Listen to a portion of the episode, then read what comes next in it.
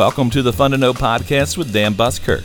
On today's show, musician, songwriter, and rock star Ken Kweder. There was interest. You know, Clive Davis came in town with a fleet of people, Star Maker, you know. We didn't really hit it off because he wanted me to, um, you know, to uh, make it simpler. And, and if you get, you know, because so he was trying to get me to go go towards Barry. He kept bringing up Barry Manilow, like who I wanted to, I wanted to kill. I wanted to kill. Like if Barry Manilow came on the radio when I was driving in my car, my I would injure my hand hitting the radio. I was like, because it was like that's what I don't want to become, you know. But he's like going, yeah, if you would follow the Barry Manilow, you know, you know. I'm like, so it didn't really work out. Like I just put it that way.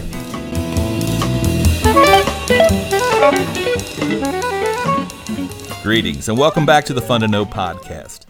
On today's show, our guest is the electric Mr. Ken Kweder, in the first of two shows that attempt to get to the epic heart of the Philadelphia rock icon. To keep up with new shows, you can like us on Facebook at Fun to Know Podcast with Dan Buskirk. You can email us there at fun to know, that's always the numeral two. That's fun to know podcast at gmail.com. Or stream and download new and old episodes at Fun to Know Podcast at SoundCloud and it looks like this is the week will finally be added at iTunes.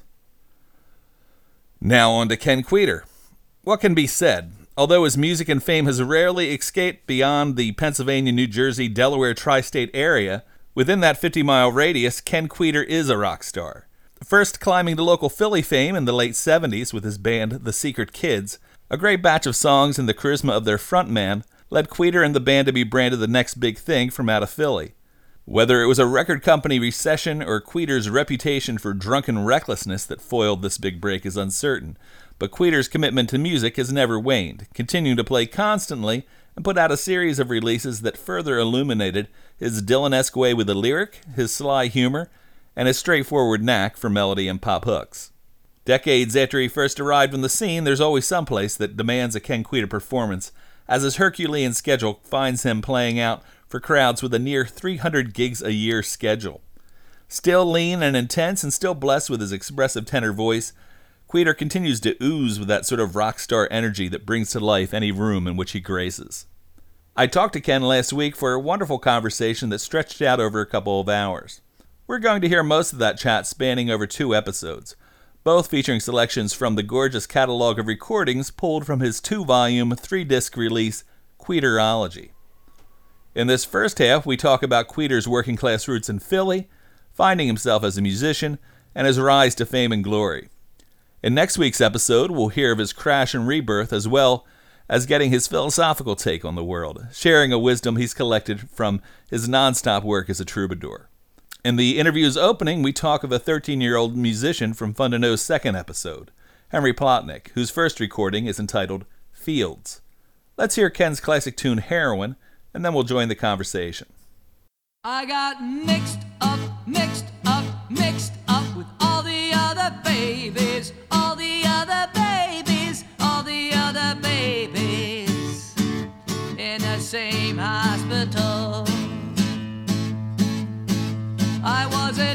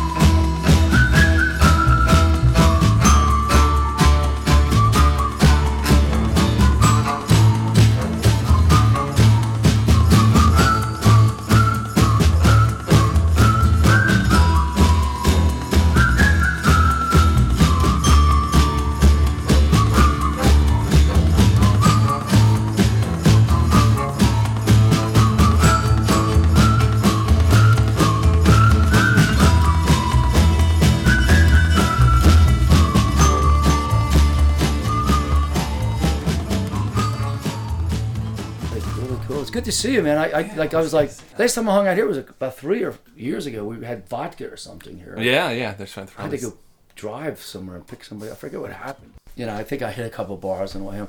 I was into the bar thing a couple of years ago. I was like really like like you do the, if I do the really late nights, you know. Then I get up early in the morning because like because uh, sometimes so whatever, you just get up and then like like if you have to travel in the morning, like say you fall asleep somewhere, right? And then like on the way home, that you'll stop at like um, like real dives. Like you know, you get up like at like say you get up at seven, and on the way home, you you you, do know I do know which bars are open at seven at this point on the way back to my house. It's a place called Pop Pops. You know, uh, Where's Pop Pops? Pop Pops is on Ridge Avenue, Ridge and Parker, right? And there, it's like Pop Pops.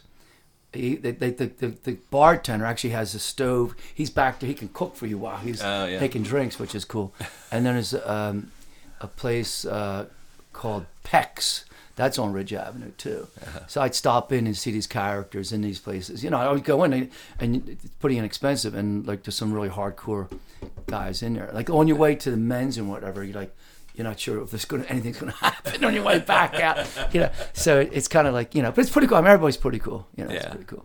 Yeah. You know, so but but yeah, I mean, that's one of the things that happens in my life because of the late nights. You know, the next morning you kind of want to put the fever out. You know, so you hit Yeah. hit a couple joints. You know, So, so what is there anything in particular you, that you want to talk about?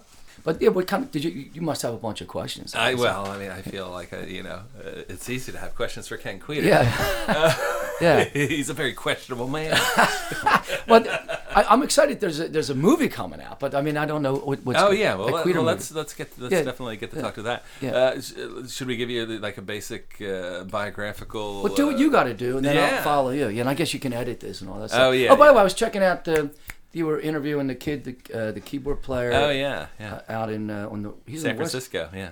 Yeah, really interesting. Uh, before you asked him the question about Fields, I was like, "Wow." Remember you said, "What do you mean? What do you mean?" What's a great like his perception was really great because it's like when you put together a band like the bass players.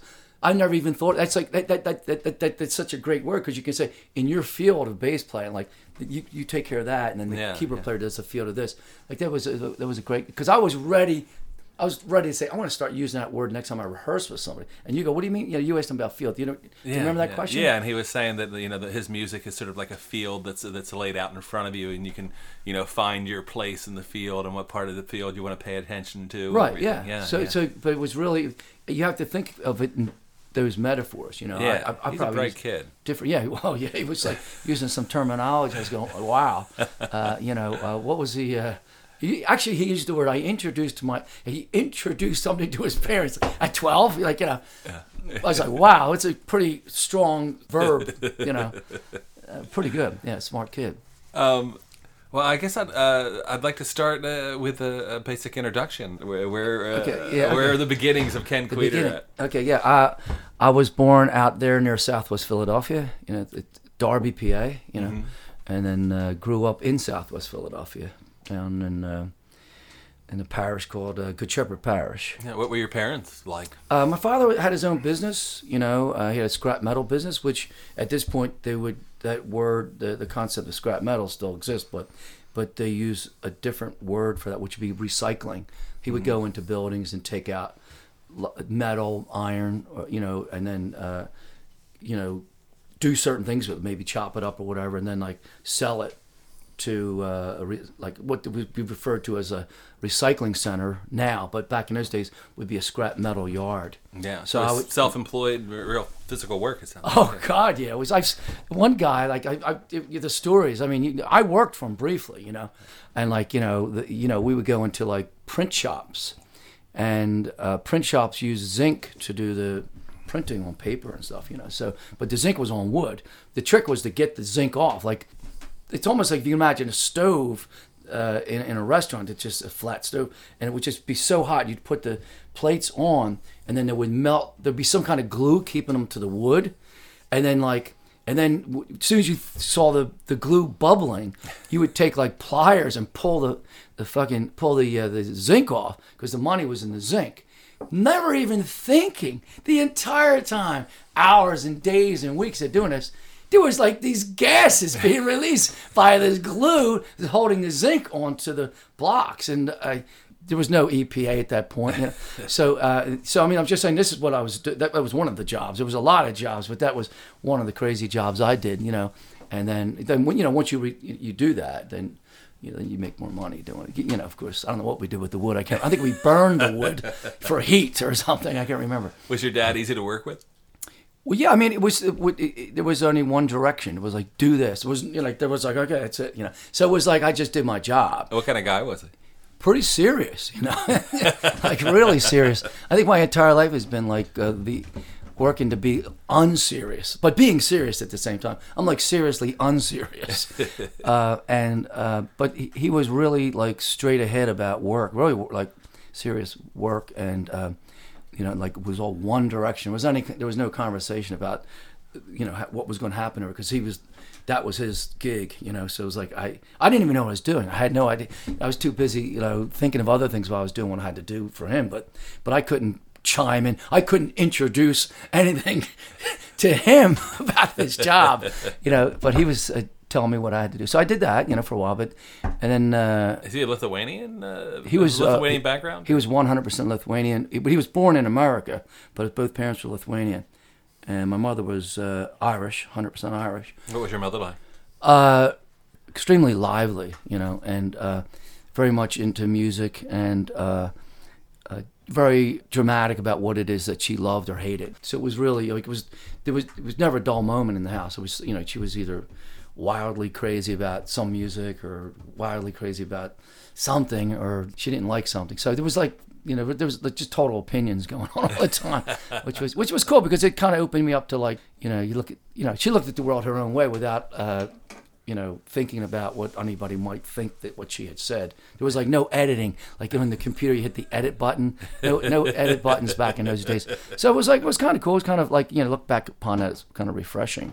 So the, you know, so between the two of them was like uh, you had like the Apollonian and the Dionysian as parent. You know, like you know, I don't know if it's totally Dionysian, but one's like totally in control. One's was just really just totally emotional and dramatic and you know great just pretty inspiring she was really into poetry and uh, you know into words and things like that so that Do you was, have any early, do you have any earliest musical memories uh, as a kid growing up there? oh yeah definitely i mean every friday night they went out to dinner and um, you know by nine o'clock or i mean i was if i was like six years old or seven you know you know like you know i'd be sleeping and then all of a sudden i could hear them coming in and then all of a sudden the uh, the stereo system uh, would be blasting at around 9.30 10.30 at night and it was always either frank sinatra fly me to the moon or it was judy garland like live at uh, carnegie hall. I don't know what the, it was a live performance but it was the same two or three or four records that were being played um, without any type of uh, no uh, you know, concerned that the kids upstairs were sound asleep, and but everybody was downstairs singing, you know, and then uh, then a fight would break, you know, because there'd be other relatives would come over, and then an argument would start, and the music would turn off, and then about half hour later, the music was back on, and everybody was arm around each arm, singing the songs they they had just turned off. So it was, you know, like I said, it was a pretty lively household. It was like definitely no.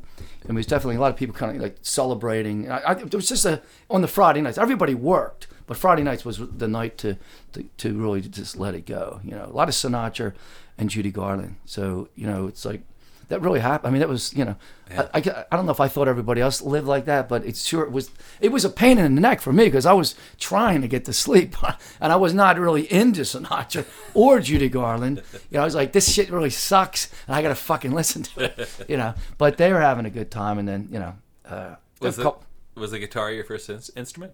Oh yeah, we, yeah. But you know, at that point, I was like five, six, seven, eight. You know, I think when I was like nine, I decided never to listen to music ever. You know, and I think around um, from nine to twelve, uh, I wasn't listening. To, I wouldn't listen to music because I thought it was kind of like uh, it, it was a waste of time. Uh, I, I wouldn't look at cartoons. I thought it was a really waste of time. Uh, what what had your attention? like science, things like science, you know.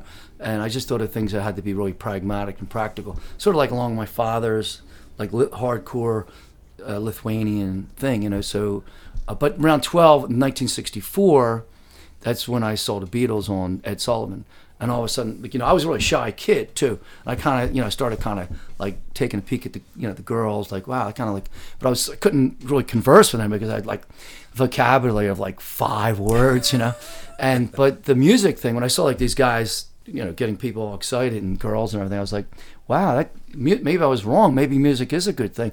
You know, it, it seems to have like some kind of effect on people and making them happy. So. Um, so then I, I started to listen to music then around was like again at 12 and it was like the Beatles, and then I was 13, the Stones, and that. I was just a listener, you know. But at the same time, I had entered high school and still being very shy and not being able to play an instrument. You know, I didn't, I didn't even, didn't even think about playing an instrument. I decided, uh, you know, I had met a, a, a, guy in high school who really was the very first cat who broke me out of my shell. I didn't really talk to anybody hardly at all ever. I was really, really, really, really, really like deathly shy. Sounds like a very different Kweder. Yeah, it was just for real. He liked for real. So it's like because I think I went in school, high school around 65, 1965. So I was like 13 or 13 and a half or something. I don't know what it was. Um, Joe O'Leary was like, he was like, wow, he was like, this guy was like, um, he was always talking talking to me about all kinds of funny things and you know and he I- actually he was like the first guy I knew who cursed. I mean back in those days no one realized it was pretty puritanical. You didn't really curse too much. If somebody cursed everybody knew it was that one guy in his neighborhood that cursed. Did of you course go to, did you go to church a lot or? He was really he did he went to church. Did you, or- oh yeah I was extremely religious like ridiculous. Like you have no idea like ridiculous. Very very religious you know. which which church was this? Uh, it was Good Shepherd, Catholic church. Catholic you know, church, Yeah. yeah. Like really, I was really religious. And then uh, with Joe Leary was like, "Hey man, do you want to play some basketball?" And I was like, "I don't know, man. I don't know if I could really play with other people." Like I was really like really like to myself. And then started like he this guy was so cool. Joe was like kind of like he like kind of rescued me from being like a fucking uh, I don't know what you would call it isolated person. And I started to play basketball with this guy, you know. And then um, then we started to go to basketball games, me and him and some other guys and we'd go see Wilt Chamberlain play and all these guys. Joe had his father was great. He would pick us up and drive us. And for you know a couple years throughout high school, by the fact of him like getting me to play basketball and teach me that game, I became like a super basketball player. I mean, I played. I would wear sneakers out in like literally within 20 days. Like no kidding.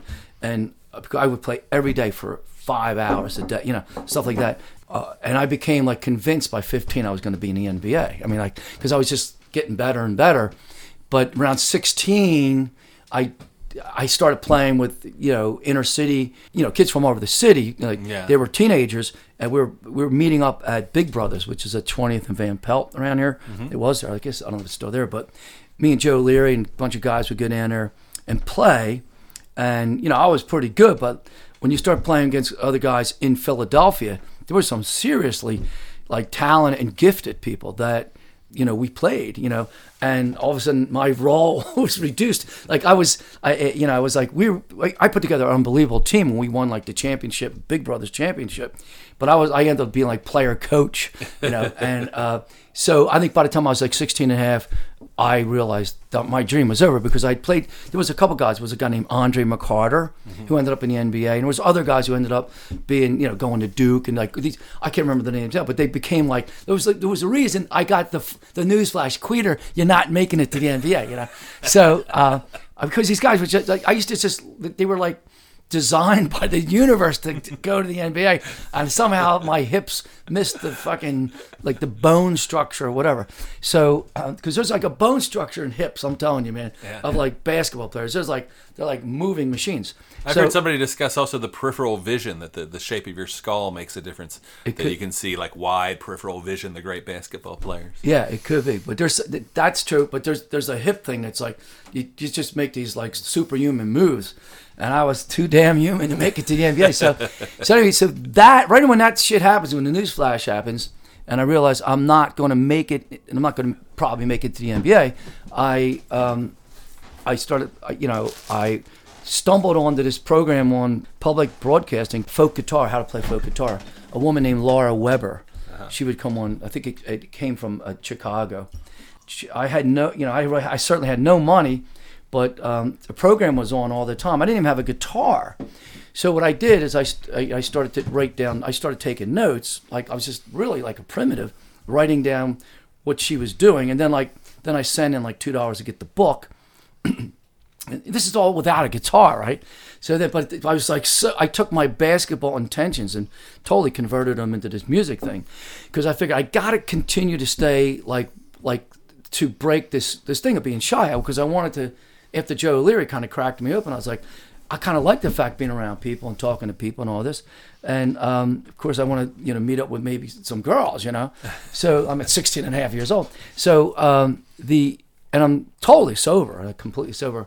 Uh, and then the thing is, then I um, I, I saved up uh, what they call S and H green stamp books. And, you know, if you kept buying groceries, you you could put these. You send this book in with these stamps. They're like coupons. I finally got a guitar, like a S and H green stamp acoustic guitar, and I practiced that fucking thing day in and day out. You know, with the whole the, the you know the, the the cliche, your fingers bleed and all. that. I mean, I literally did it, and like then all of a sudden, after a couple months that and getting, I mean, I was like, this was life or death. I'm going to be a big star. I'm thinking, right?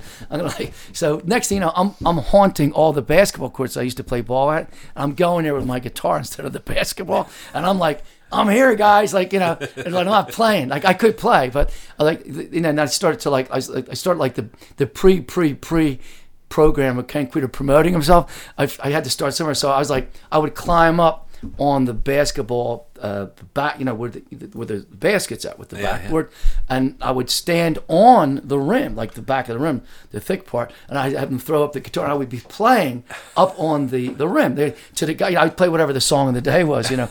um, I wasn't that good, but like the thing is, the word started spreading in the neighborhood. Fucking this Kweder guy, he's like sounds pretty good. And he's like playing, you know, I'm you know climbing fences on Friday nights where everybody who's like late teenagers are drinking. I still wasn't drinking. I wasn't. I was pretty. I was really sober. I was anti getting high, anti booze. I was like really into Frank Zappa at that time, Bob Dylan, Captain Beefheart. None of these guys were promoting. Certainly Zappa was anti getting high. So I was like a real devout zealot, I guess if that's the word, of being sober and learning as much as I could musically. So like on Friday nights when I knew everybody was gathering down by the railroad tracks, mm-hmm. you know, which was near my house. They- You know, they would climb up and they'd have all their beers in the railroad tracks, like 30 people. I used to bring the guitar down and play there, you know. But it'd be like this whole thing, like we- like climbing up the fence, and then the guitar gets done. Then of course the police play a little cat and mouse with us. So like they're like they see us all down. I'm not drinking, right? But everybody else is drinking and smoking pot or whatever. So then like the police don't they, like the lights start flashing, like and then like they're coming down after us, right? So I'm like, fuck, I got to get out of here too. It's like I'm running, you know, like I'm climbing the fence, and it's like, you know, and they can't climb up with the guitar, so it's like I'm jumping, throwing the guitar's getting thrown over the fence, you know, and then we're all running away, you know, because the fence really blocked us from the cops, you know. But but that shit went on for, for quite a while.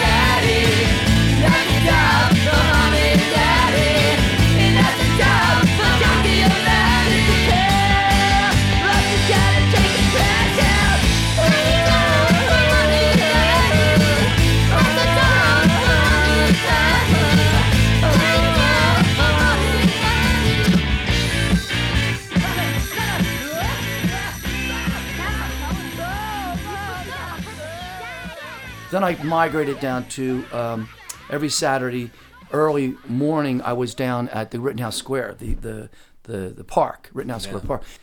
I got down around 1969, 1970, and uh, I think I, by that time I was in college. I think I was in college, yeah.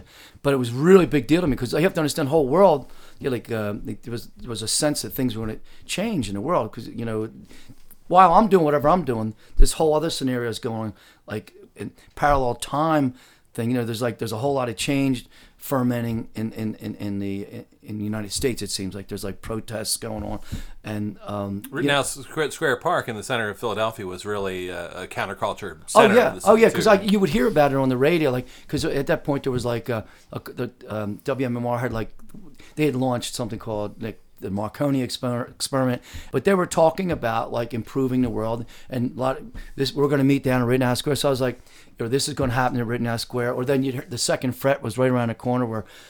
Bob Dylan had played. I'd seen Dave Van Ronk play there, and uh, Linda Cohen play. Dave Van Ronk was the very first concert I ever saw, and I'll never forget it. And then the, the Ethical Society was there. I had heard Gene Shay had said Bob Dylan once played there, and I'm like, wow, this I have to be there. I have to be at the center of the universe here in Philadelphia. So I'd go down there every Saturday morning, um, you know, with a bag of potato chips and a soda, and play in the park. And I was by that time I was really getting good. What kind and- of songs were you playing? Back Oh, I was doing like uh, certainly Bob Dylan and Joni Mitchell and um, uh, like Tom Rush and Phil Ochs. Uh, you know the, the real you know the focus on maybe Pete Seeger at that time. You know I wasn't I had not yet really written anything. I was trying but I couldn't. Uh, but I was doing these. I was doing Arlo Guthrie a lot because the Woodstock had just happened. You know so. But I was. This was a life and death situation. I took like I said that basketball fervor to become like I thought like world famous, and it didn't take how long. It didn't matter how long it was going to take, but I was going to establish myself somewhere, and I was down there all the time. I used to get really. There was other guys down there too, and they were good. And I, but I, I was just like really like it was like I was like the ISIS of the folk movement. Like, like I'm fucking killing everybody. You know? So uh, and then of course to bring up another name that Marty Watt talked about. You know who else was hanging down there was a ringleader?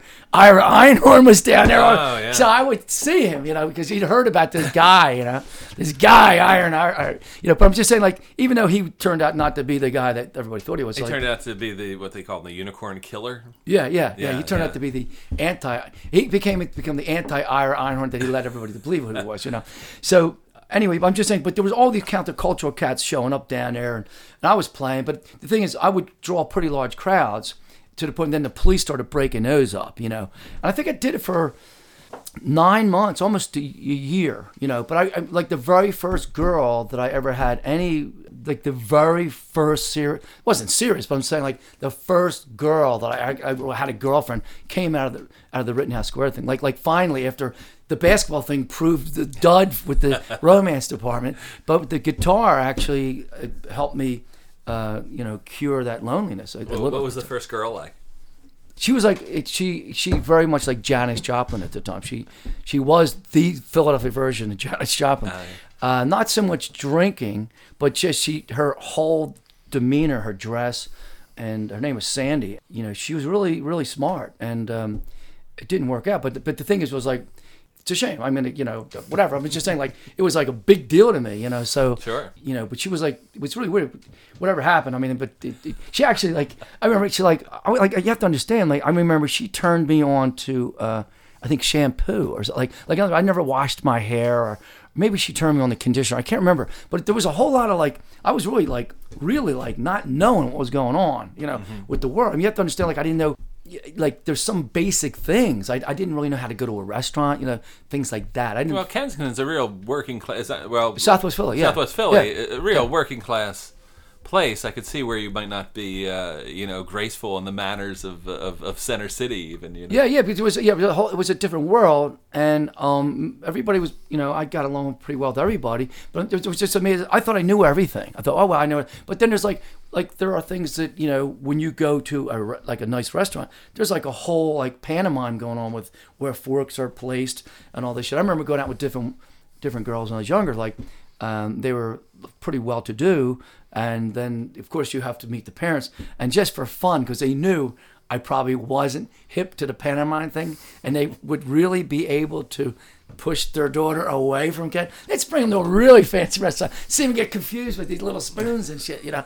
And I did get confused, you know. But um, but the girl still stuck around.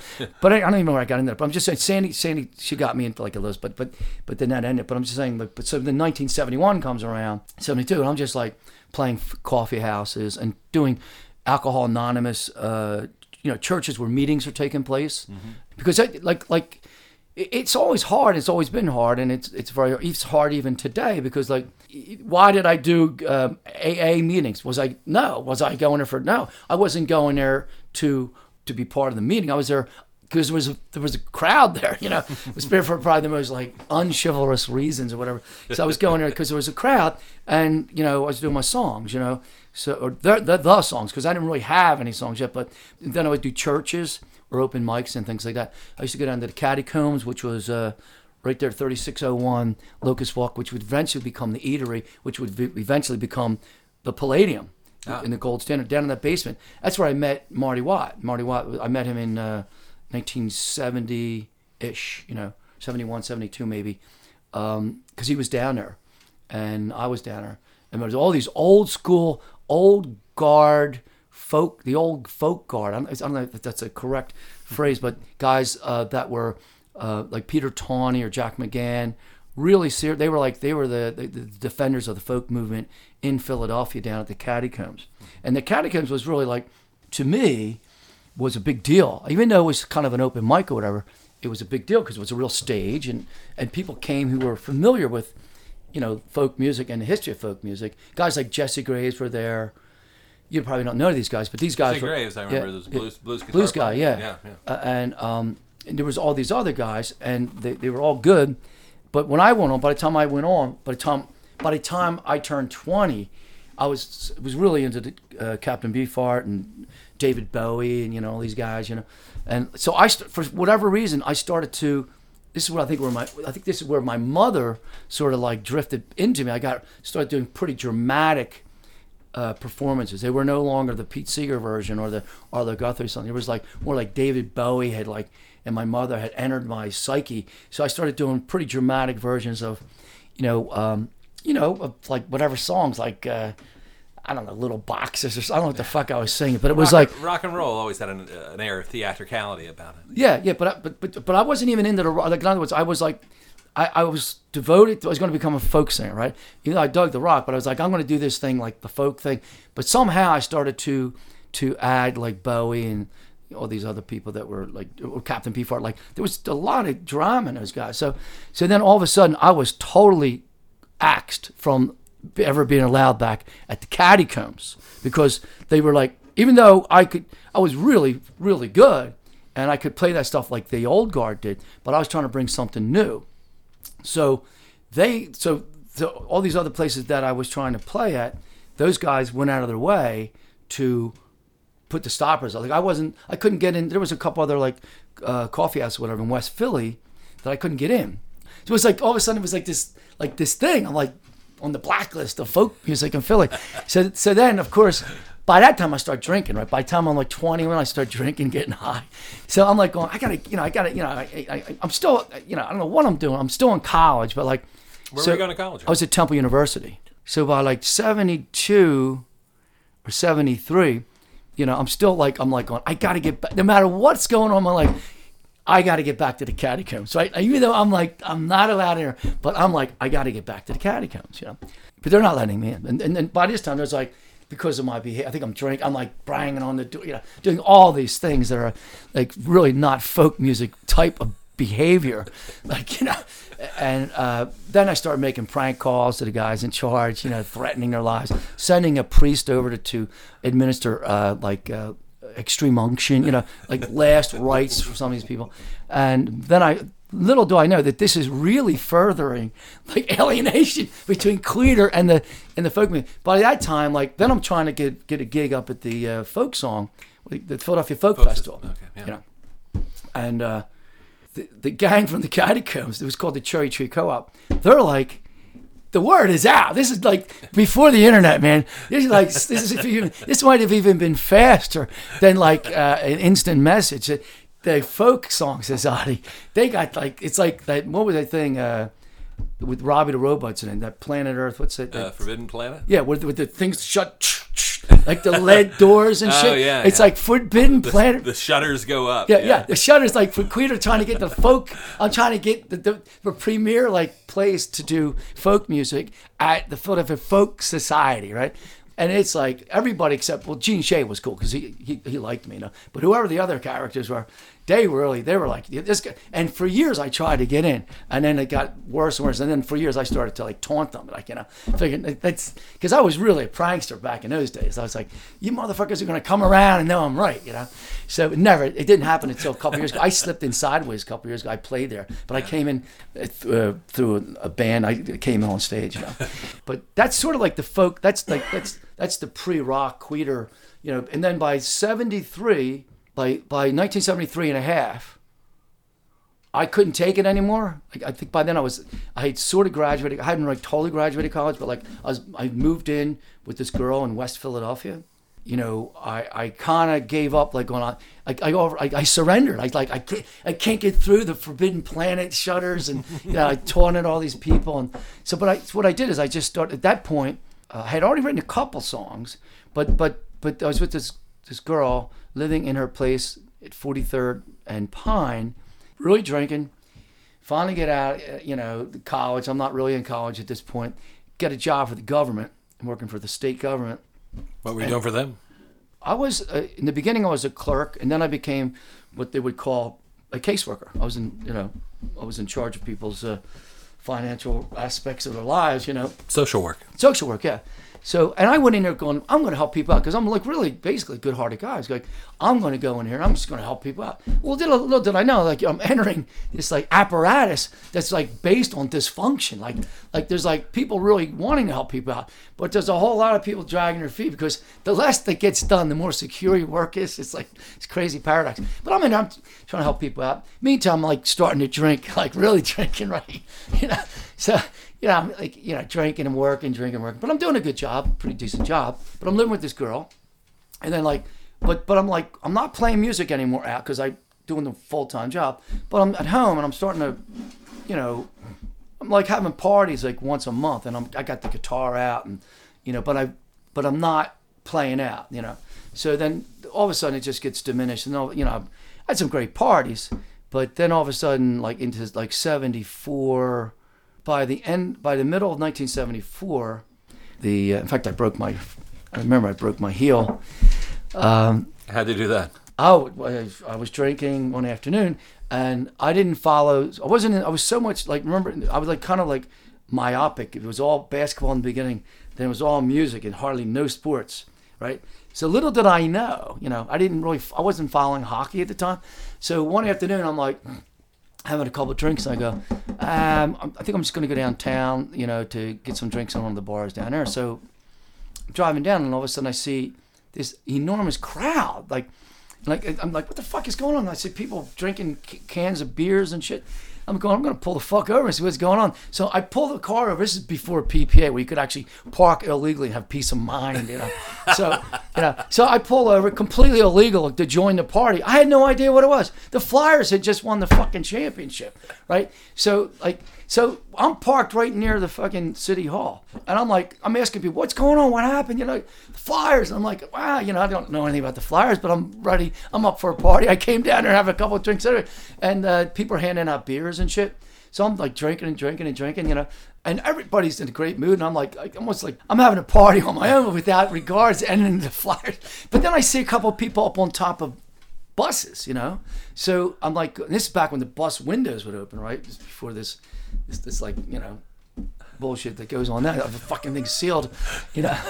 so, so I'm like going, fuck. I'm, I was, I'm thinking like I was a basketball player once. I'm probably superior athletically than any of the motherfuckers up there. Plus, I, you know, like I'm thinking I'm to climb up on the fucking bus and jump up, get on top of the buses, right? So I'm climbing up this bus. I get right on. I don't know. I finally I'm up. You know, someone's up there, pull me up. So I'm up on top of the bus with a couple of people, and everybody's on the bus. I'm going. You know, fucking, I'm not going to just stay on this bus. I see other buses are coming by. Like, they're coming by. Everybody's, cre- they're coming by at seven miles an hour. But I'm thinking, I'm going to fucking jump from this bus to the roof of that bus because what I learned in physics at Temple University is that if two objects are moving at the same velocity, nobody's moving at all because the, the sense of force and gravity are equal. This is what I'm imagining. Like, I'm ripped out of my mind.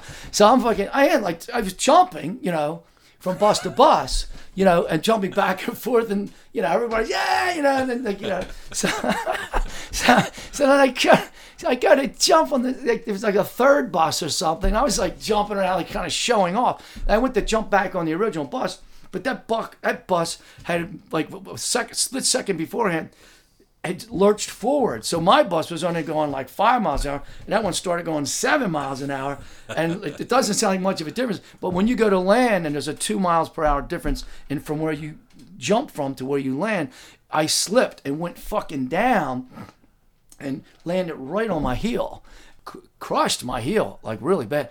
So uh, the pain was unbelievable. And then I, I went to get up, and I, you you literally can't get up because I don't know if you know anything about this, but like when your when your heel breaks, it's all these tendons and shit from your toes are all connected. It, it pull you you go to the heel's just it's like a flapper and it's pulling your toes for it. It's a pain. It's unbelievable. So I had to walk back to the illegally parked car and drive home to where I lived with a girl I had just broken up with. You can only imagine what the temper was like in that in that building, right? So like I had to, I had to crawl back into my apartment. And she wasn't even helpful, but, uh, but I mean, so that's how I broke my heel. I don't even know how I got into, but that's that's, that's it, you know. That was- 1974. I was 74. Yeah, a and I didn't. story. And I didn't. Yeah, and then the next, I did. I I, sl- I went to sleep. I continued drinking, figuring it's going to go away. It was worse than more. You know, my buddy Bongo had to carry me like a sacrificial lamb to the Methodist hospital the next day. It was fucking nuts. You know, I always loved Bongo for that because my girlfriend wasn't helping out at all at the time. So um, yeah, that's the that's the Broken Hill story. Yeah. Yeah.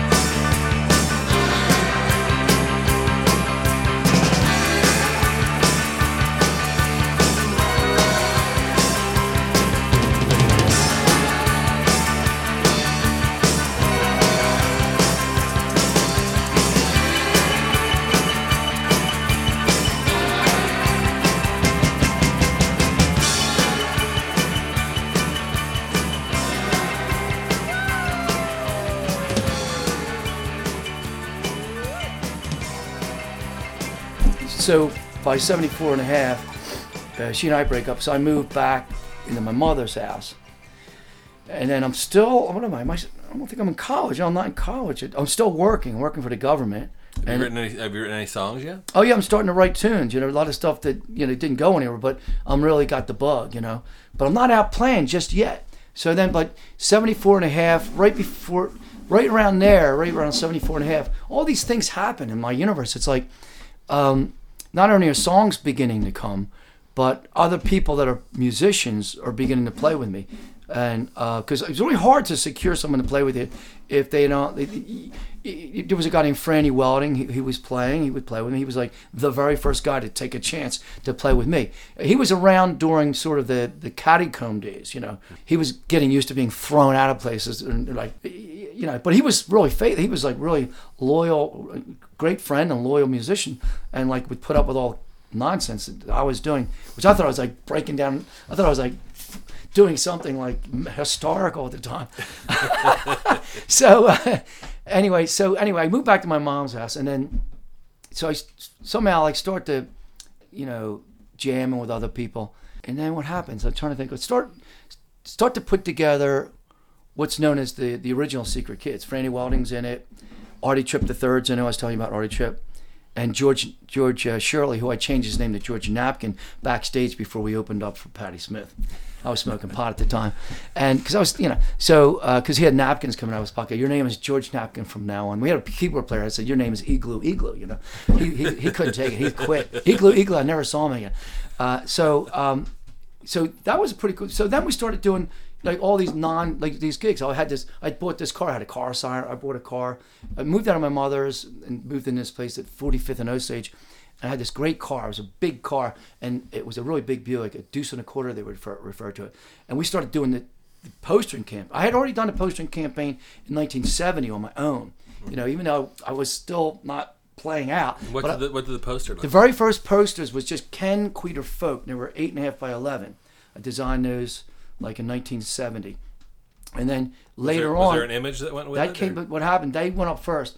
Then one day, I was I started thinking about Leo Arviazzo. I, I gotta get a photo of Leo Arviazzo. I want to put him on on a poster because I'm not really playing out.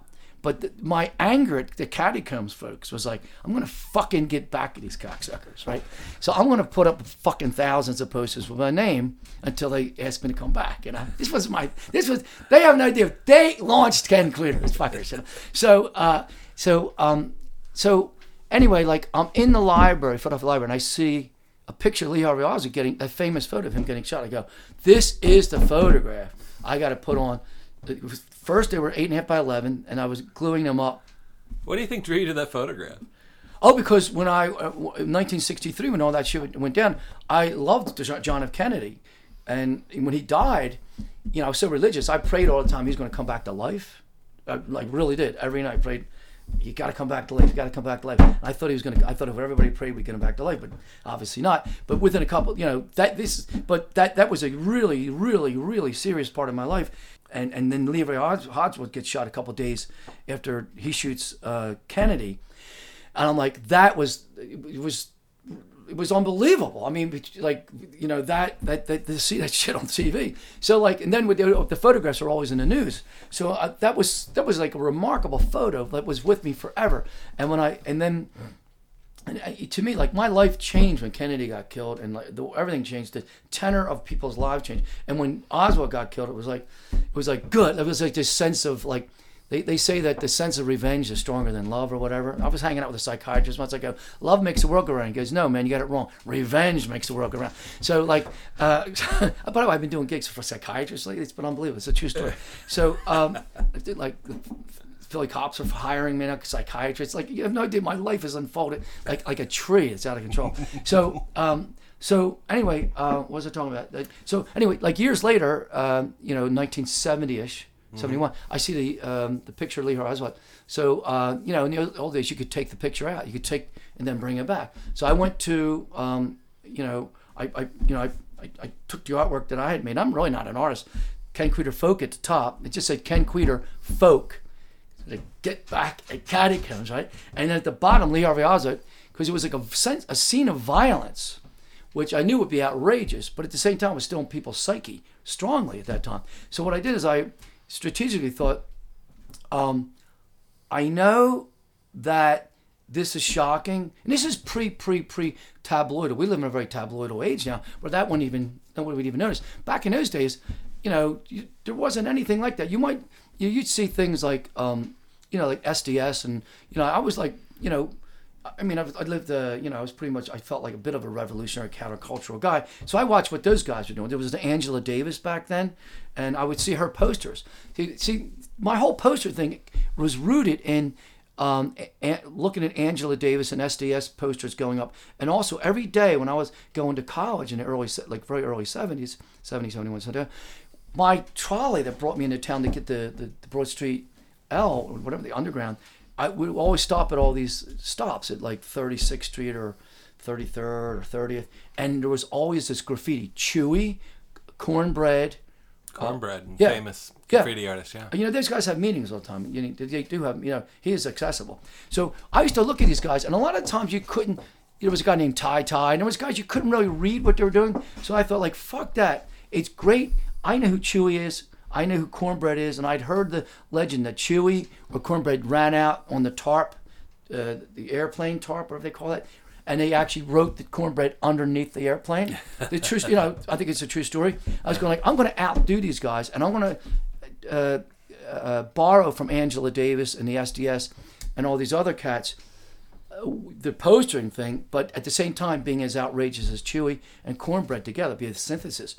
But the trick I really learned was from Angela Davis followers. I saw them put them. I go, "What are you using to put these things up? They don't seem to come down." They go, "Carnation milk," and I said, "Because I was using like wallpaper paste, which was good, but the carnation milk way stronger." So anyway, so I get the carnation. I, I buy the carnation milk. I get the Lee Harvey, Lee, Harvey, Lee Harvey Oswald photograph attached to the Ken Kweder folk at the top, and I start putting these fuckers up everywhere, pretty much by myself, you know, and um, and um, so I do that, and then like you know, but then this is the early '70s. Then you understand. Then, then the, the thing happens with the catacombs, and then I retire.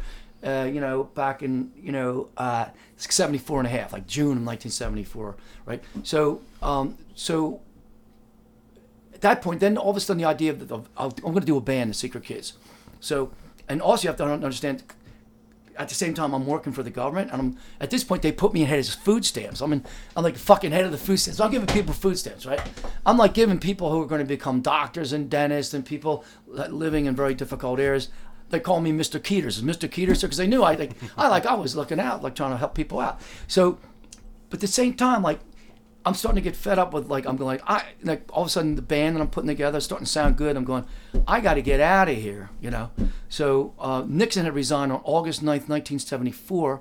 So it was around uh, July of 75 when I said, fuck this.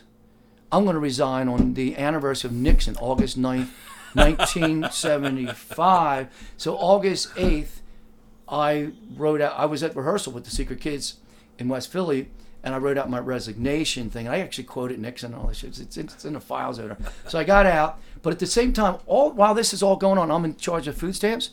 I'm like thinking, as soon as I get out of here, I'm applying for food stamps. I'm going to buy fucking cases and cases and cases and cases of carnation milk, and I'm to deface Philadelphia with government money, you know, because I'm a sick motherfucker. You know? Because I'm thinking, because I'm still got this edge in me, like going, I'm just to have a lot of fun with this. So, so like, you know, so I go and I, you know, because I, you know, it, it was legal. You go in, then you go. So I just started getting food stamps and buying all kinds of carnation milk. In my car, the Deuce and a Quarter, the Buick, had really big back seats.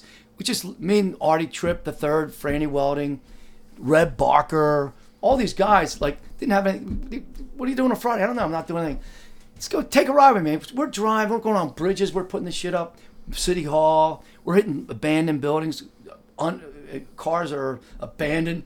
You're like, and then we start to get into like really beautiful stores downtown, like like a clothing store, like Men's Wearhouse. We're doing their fucking windows. Like we're doing, we're like doing things really get in people's eyes. And then we start to do all the. Um, all the subways because I'm going Chewy and cornbread, Chewy and cornbread. And I'm going like I'm going to hit 36th Street, 30th, and we're going to put up 100 at each one of these spots or 50 or something. So every time people are coming, whether they're coming to school, coming in and out, you're talking about tens of thousands of people every day taking a, a trolley, whatever. And then we hit 69th Street.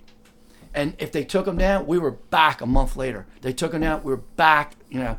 So the ship, you know, you're talking about hundreds and hundreds, thousands and thousands. And then I came up with this idea fuck it, when's rush hour? Rush hour is like such and such times. I go, I got a really good idea. Let's do some movable fucking uh, posters. So me and Artie Chipper, whoever was going to meet me, we would stand at 30th Street Station, right, wherever we were. And the trolleys, I knew, I knew the schedule. They were coming, they were coming in one every two minutes. So we would just be standing there. We knew where they were going to stop and where people. We were at the back, right at the. So we would put two, like one of us did the brush, and the other one put the poster, and then the guy with the brush sealed it tight. So then when people were driving around Philly, Ken Kweder posters were on back of every trolley, and then we started hitting buses. So we did all. This was like nonstop, like like deranged, but super like behavior, and you know, like to do this because I was like Ken Kweder, like, got to get the word out. Even though I'm not like really playing, you know, there's like no gigs. There's no like nothing. There's nothing on the, you know. Then we get the, we get like this thing that we're on Ken Kweder on tour. It's like a trigon, trigonometric um, design on tour. Where? Who is it? Why? People thought it was affiliated with the Kennedy people. They didn't know what was going on. So this shit went on for a long time, like a year and a half, maybe a straight year or something. When our first gig was like um, 1975 at. Uh, uh, what's called Local 44, 44th and Spruce, was called Murphy's Tavern. Mm-hmm. So when we finally played and we put posters up, it was a jam mob fucking scene. By that time, I had a you know bunch of tunes and I was integrating other people's music in there. And at the same time, even while all that shit's going on, like somewhere in between that, I'm like the call, the go-to guy for Tom Waits to drive him around because he was starting off his career while I'm doing all this other crazy shit. So I got the phone call because I was I had met Bill Ibe, and Bill Ibe was booking colleges, and Tom Waits was just starting off. So they go, "Who do you, do you know a guy? Anybody would drive Tom around when he's in like the Philadelphia? I get Kweder, right? so like I'm driving Tom Waits around like you know I did like 15 technically 15 Tom Waits drives, right? Wow. In about a, a, year, two months' time. The last two were really Tom driving me because I was so fucked up. I was in the back seat, and he would like he let me. I thought it was funny, but Tom didn't, you know. And um, so. so what, what was Tom like? Well, the first thing I said to Tom when I picked him up, the very first time when I picked him up, and when I was, I, I drove him to the Bellevue Stratford, which is on Broad Street, and I was, I picked him up at 30th Street Station, and I let him. You know, I was, you know, I didn't know who he was. I had no idea. I heard the name, and you know, and he looked like we were about the same age. I think he's like two years older than me, and he looked gruff, you know, uh, but really kind of like kind of a cool guy. But I was a little nervous because obviously he had he was on the radio, you know. So I remember clearly op- opening my trunk because he had put his bags there, and I go, "Listen, let me tell you." I, I said to him, "This is I said, let me tell you." I said, "Look, Tom, if you need anything, you know, like if you need like any kind of substances, I'm the guy, right?" right? And he goes, nah, I'm not really in that. I go, I go, I go no, man. You can, I say you can trust me, right? He doesn't even know me, right? you can trust me. Like, it's like setting Tom up for the cops in Philly, right? You know? So, uh, so he goes, no, man, I'm serious, man. I'm, I'm cool, you know. So, so I go, I, go, I just wanted to let you know, it's cool, man. Just because you look like kind of guy gets hot. yeah. So anyway, so that's my first introduction. So, so then I think um, the next day I had to drive in like Glassboro, was Glassboro, Glassboro College. Yeah, yeah. I did a gig, did a couple gigs there. Then we did some uh, New York. I stayed at the Chelsea Hotel with them, Main Point, stayed with Martin Mull, you know. But the as as time's going on, it's like in the beginning I'm like really studious and you know, and I got Artie Chips kind of coming with me too, because. But then like midway through, like we're going to New York and I'm kind of getting screwed up, and and Artie, uh, like drive back or you know like me and Artie were like a double team of driving or whatever you know but towards the end I kind of got sloppy you know it was all cool. I mean Tom was like because I used to say like we would go to diners together all the time and um, Tom would say uh, you know he always had a can of beer with him you know. He loved diners. He really liked diners you know. And he and I'll tell you one thing about him. No matter what they said about him like this whole drinking thing or whatever like I can remember waking up in the Chelsea hotel like he gave, I had a room he had a room Everybody had rooms, uh, and or if we were out in Radnor, we stayed at um, the Radnor Hotel or something. I remember, I remember that. But I remember I would wake up and then I would knock on his door, you know, and his hair would be all the way up, and he was he was, Tom Waits is a serious workaholic. He'd be up all night working on his riffing. He like like in other words, like I didn't really see Tom ever out of control. I mean, he might have a couple beers, but he was really, I'm sure he still is, like, you know, you wouldn't think of a guy like that, but really like unbelievable workaholic because because because he would. I don't know if he'd stay up all night or what it was, but he was always awake when I went over there. You know, so you know. But anyway, I got fired, and then um, um, you know uh, he didn't. I don't think he thought it was funny because years went by, and uh, he was playing the Academy Music, like 1983, and I brought this girl to the Academy to see Tom Waits, right? So I thought, oh man, this is a great opportunity to impress this girl because. I wanted to hook up with her later on. It was our first date. I go, oh, we'll get back. We'll get backstage, right? We'll get backstage, right? So, uh, so, uh, uh, so after the show, I go to the side, the building. You know, you knock on the door, and I don't know what you call the alcove or something. And then this door opens. It's just like a scene out of the Wizard of Oz. Like, like the door. Hello, can I help you? Remember the guys with the hat on? I don't know. That's the. What, what, I don't know where they're at the castle or something. Yeah, yeah, they're uh, going to see the wizard. And there's a, there's a big door in the beginning. Big yeah. doors. So it's just like that, right? It's like this, there's like a door in this alcove section of the Academy of Music. The door opens, and, and uh, this woman goes, "Can I help you?" And I go, "Yeah, I'm here to see Tom Waits. Like to see him. I know him for years. I used to drive him around." Right? so, so she goes, she goes, "What's your name?" I said, "Ken Kweder." Right? She goes, "All right." So, um, she goes, "What?" I said, "Ken Kweder." She goes, "I got Kweder." Right? I go, "Yeah." So it closes the door, right? So like one minute goes by, two minutes. I'm thinking like, this is gonna, we're gonna go backstage with this chick, and uh, so then like, uh, so then a couple, five minutes go by. I'm like, what happened? You know, it's like knock on the door again. It's the same scene. Like it's like I Wizard of Oz. Yeah, can I help you? I go, well, I was, I just, you know. She goes, what's your? She goes, do me a favor. Can you repeat your name really clearly one more time? Right? I go, yeah, Ken Kweder, formerly driver of Tom. I, I, we're friends, right? I had a couple drinks, right? so she she closes the door a little bit. She comes back 45 seconds later. She goes, "Your name's Ken Kweder, right?" I go, "Yeah." She goes, "In that case, you're absolutely not permitted back here." And I- and I, I went from being like seven foot tall, like an inch in front of the, the eyes of this girl, my date that night. Yeah. So now that was it, you know. So so Tom had some memories. Had some memories.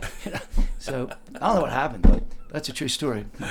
I still love him. I love the guy. He's great. You know.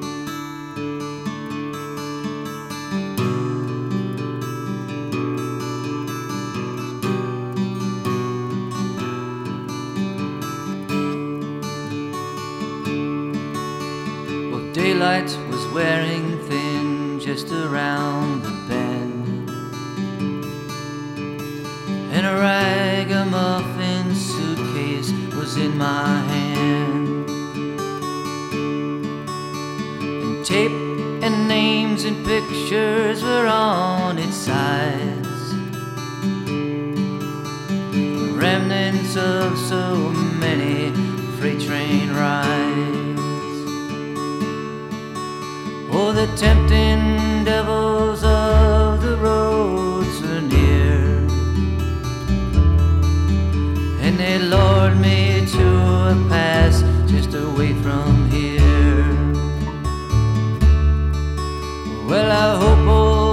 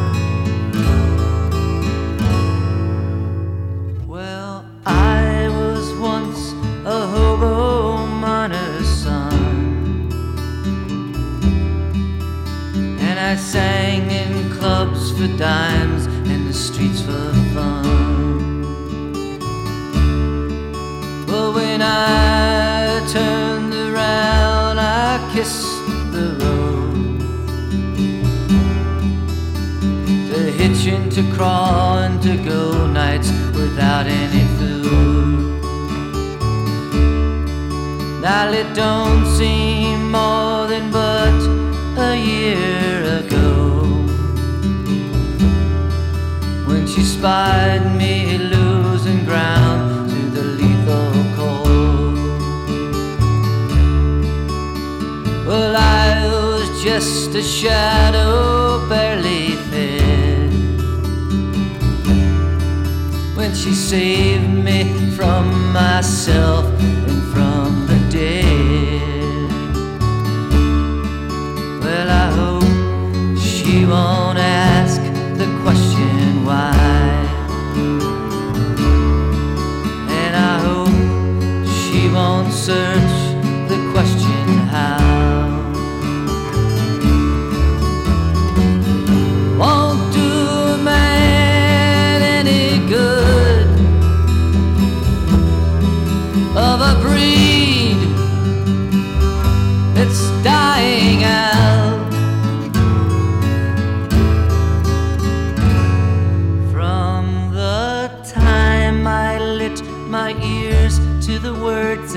said,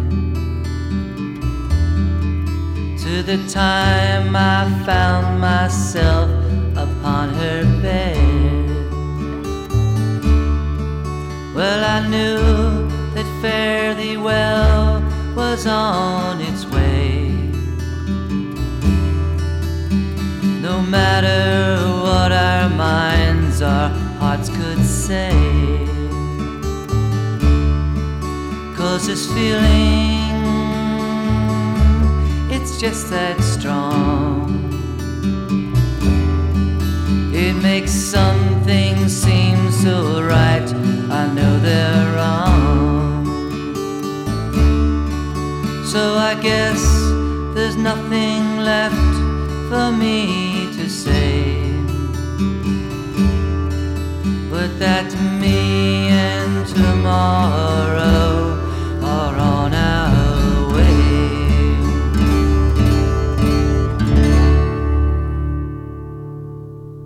But that's it. But that, all that shit happened like in 74, 75, 76, you know. But that's when the Secret Kidds got launched, you know. Like, what was that early repertoire of so- repertoire of songs? What songs were you doing? Uh, uh, Mama, I Gotta Leave. I, I, I, I don't really, I don't um, really play it anymore. Um, uh, closer, closer to you, another terrible. Like, like Mama, Gotta Leave wasn't bad. There was a lot of terrible songs like uh, Closer to You. Um, oh, uh, Jungle Larry, you know, uh, which was like a real sing along. Uh, but I don't do it anymore. Um, and then Cassidy's Bible I had written way back then, but no, you know, but we did like electric version of that. yeah, about Susie? Susie says so. So Psycho came that came in 77, that was 77. What was the band like? What, what what sort of impression did they make on stage? Once again, it was certainly not conventional. It was like you had George Napkin who just stood and put his finger in his ear and sang all the high notes. Artie Chip was the bass player and Franny Wanting was the guitar player, and I was a guitar player. So it was basically acoustic, but it was if you can imagine if like Jonathan Jonathan Richman took a detour. I mean, it was kind of like Jonathan Richman. Like not we didn't even know of each other, but it was kind of acoustic, but it was left of what people were listening to at the time, and the it, it was it had a certain like built-in sense of humor, but really serious at the same time. You know. Um, and ragged, you know, pretty ragged, but not. In, it wasn't like you know when people talk about garage bands and they, they have an intent to put together a garage band. My intent was never to to sound like I sound. I was like my intent was to get out of the garage, but um, but it would garage bandy sounding if you if you were to. That's pe- people love that. I mean, they did like that. Somebody there there are there are guys who filmed me back then who ended up getting what do you call it? Like a what's that thing? You get a Uh, scholarship. a scholarship. And I wish I saw that movie. I mean, there, there, was, there was movies of Kweder and the original Secret Kidds at the ta- at the old tavern. I would love to see that because I saw the guy years later. He goes, dude, I got to thank. you." I go, why? He goes, I went through like years of film school, and because of this goofy film I made of you, I was like, you know, so I never, you know, I don't know where that film's at, where he's at, if he's still alive. But you know, and then like you know, th- then we did like a lot, lot of covers, we did, like Bob Dylan, like we did shit like uh, what's that Bowie song? Um, uh, all the young dudes, you know, and uh, stuff like that. We did. Uh, How'd you go over with the audiences? uh, it was okay. I mean, I mean, the tavern thing was cool, but we had to do a lot of commercial stuff there. But like, then we did like community college. We did all these different colleges. We came in. We never got paid. We did we did like drug rehab houses, togetherness house, out in the burbs, and there were we never had a big following in the, the, the, the original kids, but there was people that liked what we did. You know, I really loved what we did. You know, I was like, wow, this is great. Even if we had like four people, there was one guy was in a mental institution. His whole, his name was Benny, and he got my address. And he used to he had analyzed all my songs I was doing and to write me letters after letters. And this guy knew everything. Like I was on like I was 24 then, or 20, 24 and a half, and this guy was like you know, like he was such a sweetheart. I don't know what he did, but he he would get it he would get out of the institution and he'd find out where I was, you know, and he would follow. But like it was like really like it was like a, kind of like a devout follower of mine, one of the first ones, you know. and um, I don't think disappeared, but but th- th- we had some really uh, devout followers, not many, but but then that band there was a little bit of uh, thing happened between me and one of the guys, and then fell apart for a while. Then I reassembled uh, the the next generation, which was the one that everybody knows, the the big powerhouse one. It was like uh, Who was in that band? that would be um, Chris Larkin, Alan James, Denny Sheridan, uh, Johnny Sachs, Hank Ransom, and myself. Hank Ransom. Hank Ransom was in there, yeah. Wait, there was the, the, the original Secret Kidds, which we had no drummer. Then we had a then we had a drummer, and then we added Chris Larkin. That band took off. That's when it took off. That that band there. We were still real ragged, but we were selling out the main point, and it was shit. My audience was really wild. They were like taking the chairs out of the out of the main point and throwing them on the Lancaster Avenue. I thought it was no big deal. I didn't realize there was a difference between mindsets from like inside Philly to the main line. No wonder I wasn't allowed back in the main point for a pretty long time because my crowd was wild, you know.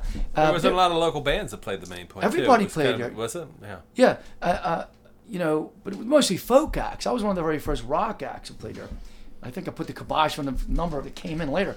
But the thing is, is that uh, with, when, when, when we added Chris Larkin and um, a guy named Jim Anderson and Dr. Bugaboo, all these guys, that band, that band, then Bill Ibe came on board. He started booking us, and that happened with, with during the same period when people started talking about something called punk. Punk was around then, you know, and um, I didn't really know what punk was. I had no, I mean, I really because I wasn't. To me, I was just so myopic on what I was doing, and so that band really, you know, we started doing like places in town that no one would ever hire a local band to do, like the Bijou and you know, Grand, they would take chances, but like I had a heavy drinking following. A lot of people from Southwest Philly, wherever, and um, we were breaking, smashing all the records of any alcohol sales at all these places. So all of a sudden, the Ken Kweder and Secret Kidds were playing pretty busy. Like we didn't play nowhere near what I play now, but we, we would play once a month or twice a month, which was enormous, and play places and do mostly our own songs. And then we were bringing in big crowds. So- why, why do you think he has such a drinking audience? well, I would. Um, well, I come from you know an area where people do a lot of drinking. I, at that point, I was starting to go in high gear drinking too. So people somehow felt, Did you drink on stage and everything? oh God, yeah, I was drinking before I went on stage. But you know, uh, there's a lot of gigs that happen in. I mean, I could throughout my career. I don't remember like the last 45 minutes. I remember I was I did a gig with the, the Secret Kidds, um, eh, like the the next third generation with Hank Ransom and those guys, and I can remember, you know, I was it was in you know 1977 or whatever, and I had fallen asleep like leaning against the bass player. You know, they like wake me up, and be in the middle of the guitar solo. You know, it's like, "Kweder, get your, part's coming up." You know, and like it, it to me it wasn't anything out of the ordinary because that would happen. Shit like that would happen all the time. You know, I, you know, because I was like so young, I could still I, my timing was im- like impeccable, even if I was blacked out. You know, uh, I lost that skill about nine years ago, but I mean, it went on for a long time. You know, uh, that is a skill, by the way. I mean, you know, if you can black out and keep your timing, you know, that's pretty good. And I had I had that for decades. But but my crowd was watching that, and they were like drinking along with me. Club owners love a cl- crowd that drinks. Oh, totally. I didn't even care. We weren't even getting paid. Like in other words, we got paid, but it didn't matter. I was getting my point across. I was doing the Ken Kweder thing. You know, that was really important to me. It really, it wasn't to me. It was like the payoff's going to happen a couple years down the line. It's going to be then I'll make the money. I don't care. But we did that for a while, and then people in the band started caring. And um, you know, because I didn't mind. You know, I'm waking up in a place with no water. I got buckets of water. That's fine. You know, but people like a couple guys like going, you know, it's kind of it's like on Uncle Meat when Frank Zappa's guys say, and I couldn't believe this. Frank, this band's fucking starving. That's like a quote all, and like we were too. But I wasn't letting it get to me. You know, I was like, you know, I could get food somewhere or whatever. Uh, and I, I was still had the food stamps going, so I was getting the food. But a couple guys, it was getting kind of weird. So by 1978, the crack started. We were supposed to get these record deals. They didn't happen. And uh, by 79, it was really slow, a slow. There's nothing worse than a slow nosedive, uh, and, and that was what was going on. What, what was going on with the record deal? I mean, that was it's it's funny today. I mean, the record company's in such a state of collapse. I don't I don't even know what a record deal means for anybody anymore. Yeah. But at the time, that was really Oh, God, you was- know the the ticket to be Bowie. That was yeah. That, they, they- were given, and once again, I wasn't intoxicated by the money. I was only intoxicated by the fact that I was actually going to be able to articulate, manifest my vision on vinyl, and people were going to like, wow, this guy's great. Uh, and I wanted to inspire people to play music. I mean, my whole my, my my goals were really noble. You know, like I want people to play music. I want to like turn people into something really twisted about the world, or make people laugh, make people cry. It was kind of like once again an extension of my mother. You know, she was like really in the the- very Judy Garland-ish. You know, and like you know, life and death, slit the throat, almost die, come back. You know, that was my whole thing. Like blackout. You know, fall asleep under a truck. You know, whatever. Like Chris Lark and all this shit. So anyway, so so we got like there was interest. You know, Clive Davis came in town with a fleet of people, and Clive that- Davis, famous for being uh, the head of Arista. yeah, Clive think, Davis yeah. was like a pretty big, pretty large name in terms of star maker, you know, and um, we didn't really hit it off, you know, because he wanted me to, um, and he wasn't like, I mean, he was he he, he thought I was one of the like, I mean, he, he was kind, very kind guy, uh, and he was he was he, he, he thought my my presence on stage was like he was supreme. I was like back in those days. I mean, he said he said he goes, I can't imagine anybody doing what you do better than you. And he started naming, you know, Bowie, Rod Stewart, all these guys, Jagger, and I'm going, like, yeah, I know how to fit in that set. but he goes, he goes, he goes, I have a bone to pick with it, and I go, what is it? And he goes, "Yeah, like the, you know, like your songs they're great, you know, like on a local level and shit. He goes, but like you're gonna, conf- this is where that thing happens. You're gonna confuse somebody in Iowa, and then you're gonna confuse. Like he goes, you gotta like, like reduce the number of words and all this, and um, you know, to uh, make it simpler. And and if you can, you know, because I was in a weird place because I wasn't punk rock, I wasn't exactly pop music. I was in the middle, so he was trying to get me to go go towards Barry. He ke- he kept bringing up Barry Manilow, like who I wanted to, I wanted to kill. I wanted to kill Barry. Like if Barry Manilow came on the radio when I was driving in my car, my I would injure my hand hitting the radio. I was like, because it was like that's what I don't want to become, you know. But he's like, on yeah, if you would follow the Barry Manilow, like you know. And I'm like, you know, I'm like, gosh, I, I, so it didn't really work out. Like I just put it that way. Um, and and what, there was contact that was made for a while afterwards, but um, but it definitely did not work out. So and then um, then there were other record labels. There was um, Elektra Asylum, uh, and but that happened a little later after that, and there was a couple other things. And by that time, I had different management. I had management that trickled down from I had a guy named Andy Cavalieri, had worked with Grand Funk Railroad, and Abe Hawk, who worked with Zeppelin for a period. So I had like Zeppelin and and uh, Grand Funk Railroad guy, and they're like their mindset was totally different than like like like they were digging what I was doing, but they're going. You got they, they started doing the Barry Manilow thing, you know. So and then they gave me like they, it was like a time sensitive thing. You get your shit together in 12 months, or else you know. Uh, and, and in the meantime, I had already I had signed my life away to some other manager before they came on the picture. Then they, there was this big lawsuit going on, and there was all this shit going on that nobody knows about. And I was, in fact, I was living at Eighth and Fitzwater with a girl down there when uh, I had to try. I tried to get somebody disbarred. Was because I was like, you know, that was 1980, like 80, 81 and like already the nosedive had like by 1988 it was, it was like the secret kid thing was like gone and then all of a sudden i was like um in free fall There was also an industry recession around that time too. That happened too, yeah. Post disco, I know there's an industry recession, Yeah. and uh, the record company sort of uh, pulled back on the a number of uh, groups they were Yeah. supporting and all that thing. this is something I didn't know because I, I was so myopic. I didn't know about like this and that. I was going. Cause sometimes I go back. Oh, I didn't know there was like housing recession, and then I like I didn't start realizing that shit like like about twelve years ago. So I remember I auditioned for a guy named Ron Alexander. Ron, I don't know if he was a lecturer or he had his own. It was a label. And I went down there and I played in his office. He was the president, and that was like eighty or eighty one. And and um, in fact, I didn't get the, you know, like like I was totally intimidated. It was like this really sterile office, and like I'm playing to the president, me and Nick Brett, and then uh, Abe Hawks going like, "Give him this," kid." they're going, "Give him that one, kid. Give him that one, kid. Like, give him that one, kid." Like, and I'm like, and it was just really weird. And then, and then I, you know, and then I left, and then like. Ron goes, I'll let you know, like next week or otherwise. I go to get on the elevator, and Peter Grant from Led Zeppelin, I get on an elevator. And like, I don't even know anything about Led Zeppelin. I kind of didn't like him there. So, but I find out, you're like, I'm like, that's Peter Grant. Like, like, like, no big deal. But I realized like, he was like a legendary figure, you know. But all these weird things had happened to me, you know. So then, like, um, by 82 or 83, it's like Secret Kidds are gone, you know. And then uh, I put together like briefly the Ken Kweder and the Men from Kweder, which was like superstars. You know, I like one or two guys from the Secret Kidds, and I cherry picked other guys, and that went pretty good. It was pretty cool. We did like Ripley, we did all these gigs. 79 and 70 and 79 and 83 were like two of the worst years of my life, and um, Why were they so bad? because like I had burned like like 88 I mean 78 was I was so outrageous and I turned off so many club owners it was almost like an extrapolation of what I'd done to the Copa to the to the Catacomb gang. It's like I, I totally alienated the folk guys who I really wanted to be part of. And then I totally alienated every club owner in Philly for things I did. I you know I was outrageously obvious about my drug use and the drunk like the escapades that I would find out about you know, just doing like things, you know.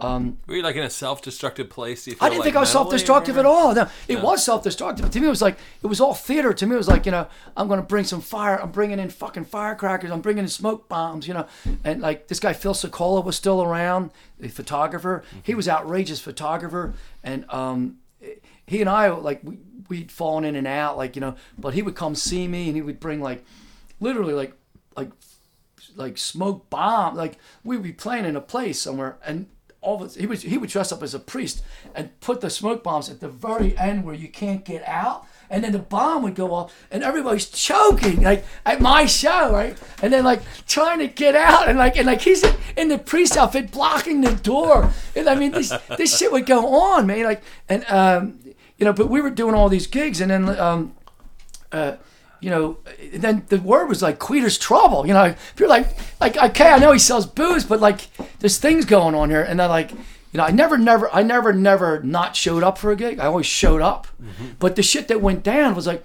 you know, I can remember, you know, we did things that were out believe like me and we were doing the Tom and Jim show was going on because the band was gone so mm-hmm. we would be going to like Tom and Jim was you and Chris me Larkin. and Chris Larkin.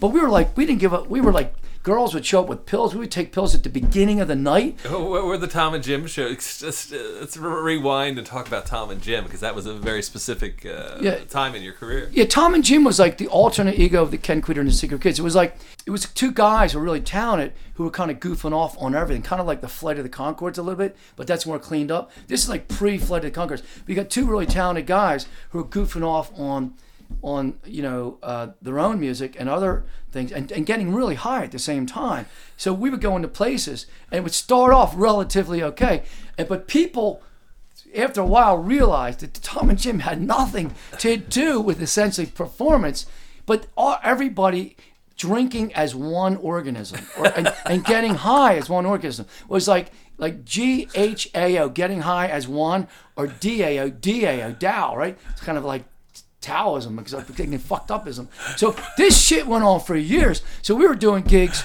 and like people were showing up with all kinds of drugs and there were, there's like nights. I mean, I would find out what happened. Like we would be doing like a song and then like Chris, he was a keyboard player, but then I would go on keyboards. He would play the guitar, and then like I would get so high, I would like fall asleep, like on the keyboards, my nose on like a C sharp, and it would be like this sustained C sharp, "Ah," like for like Chris wouldn't even turn it off. So all you would hear is like, you know, and this like, and, and like, and then one time we did this gig at Who's on Third, like uh, 1985. This is. Uh, it's still going like the Tom and Jim thing happened several times here, and people would, would just come, they'd get fucked up, and you know. So one day we could do, we do the uh, we do the, the, the Who's on Third down here, Third and Bainbridge, and on the way down I saw a big truck tire, right? Like I'll bring the fucking tire down to the gig. We're gonna put this in the act. I had bought like 50 packs of firecrackers. I want to bring the firecrackers. I'm not even thinking this shit's weird, right? So they put us up on a, like, the place does dinner too, right? They're doing dinner, right? So Tom and Jim are up on like uh, like the dinner crowd is like down there, and there's a couple steps and a couple more steps, and we're up on like this sort of a stage area, which would be like a DJ area, but it's pretty big. So we're up there playing and shit, and then like and I got the tire, and we're doing, you know, we're doing, we start doing like there's a Polish thing called "Roll Out the Tire," and Chris Larkin, Chris Larkin knew every song, and he's got like he's got like drum machine going. It's like it's like like roll out the tire, roll out the tire. So we're doing like roll out the tire, and we're both high as a kite. So I take all the, I take like five packs of firecrackers, and I hold them. It's like hold on, everybody. So Chris lights them up, right?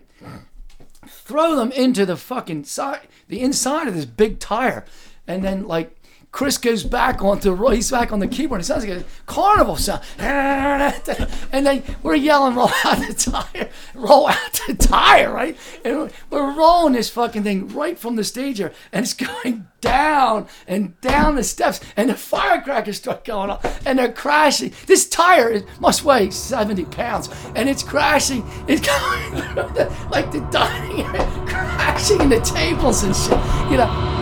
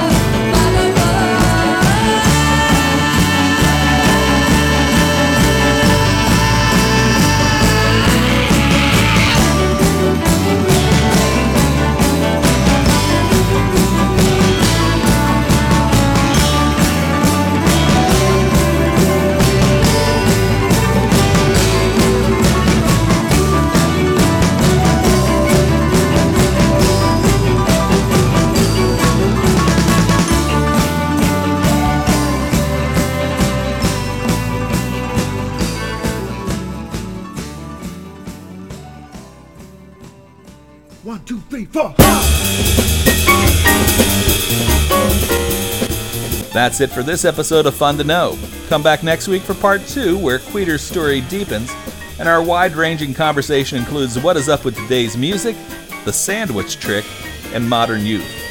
Reach us at Fun to Know Podcast at Gmail, that's the numeral two, and the Fun to Know Podcast page at Facebook. Stream and download old episodes at soundcloud.com backslash fun to know. Check out my film writing at Phawker.com, that's P H A W K E R. Check out Jazz with Dan Buskirk Mondays at 11 a.m. on WPRB Princeton, and come back for more of the Fun to Know podcast. We're free, I tell you. So wake up. It's time.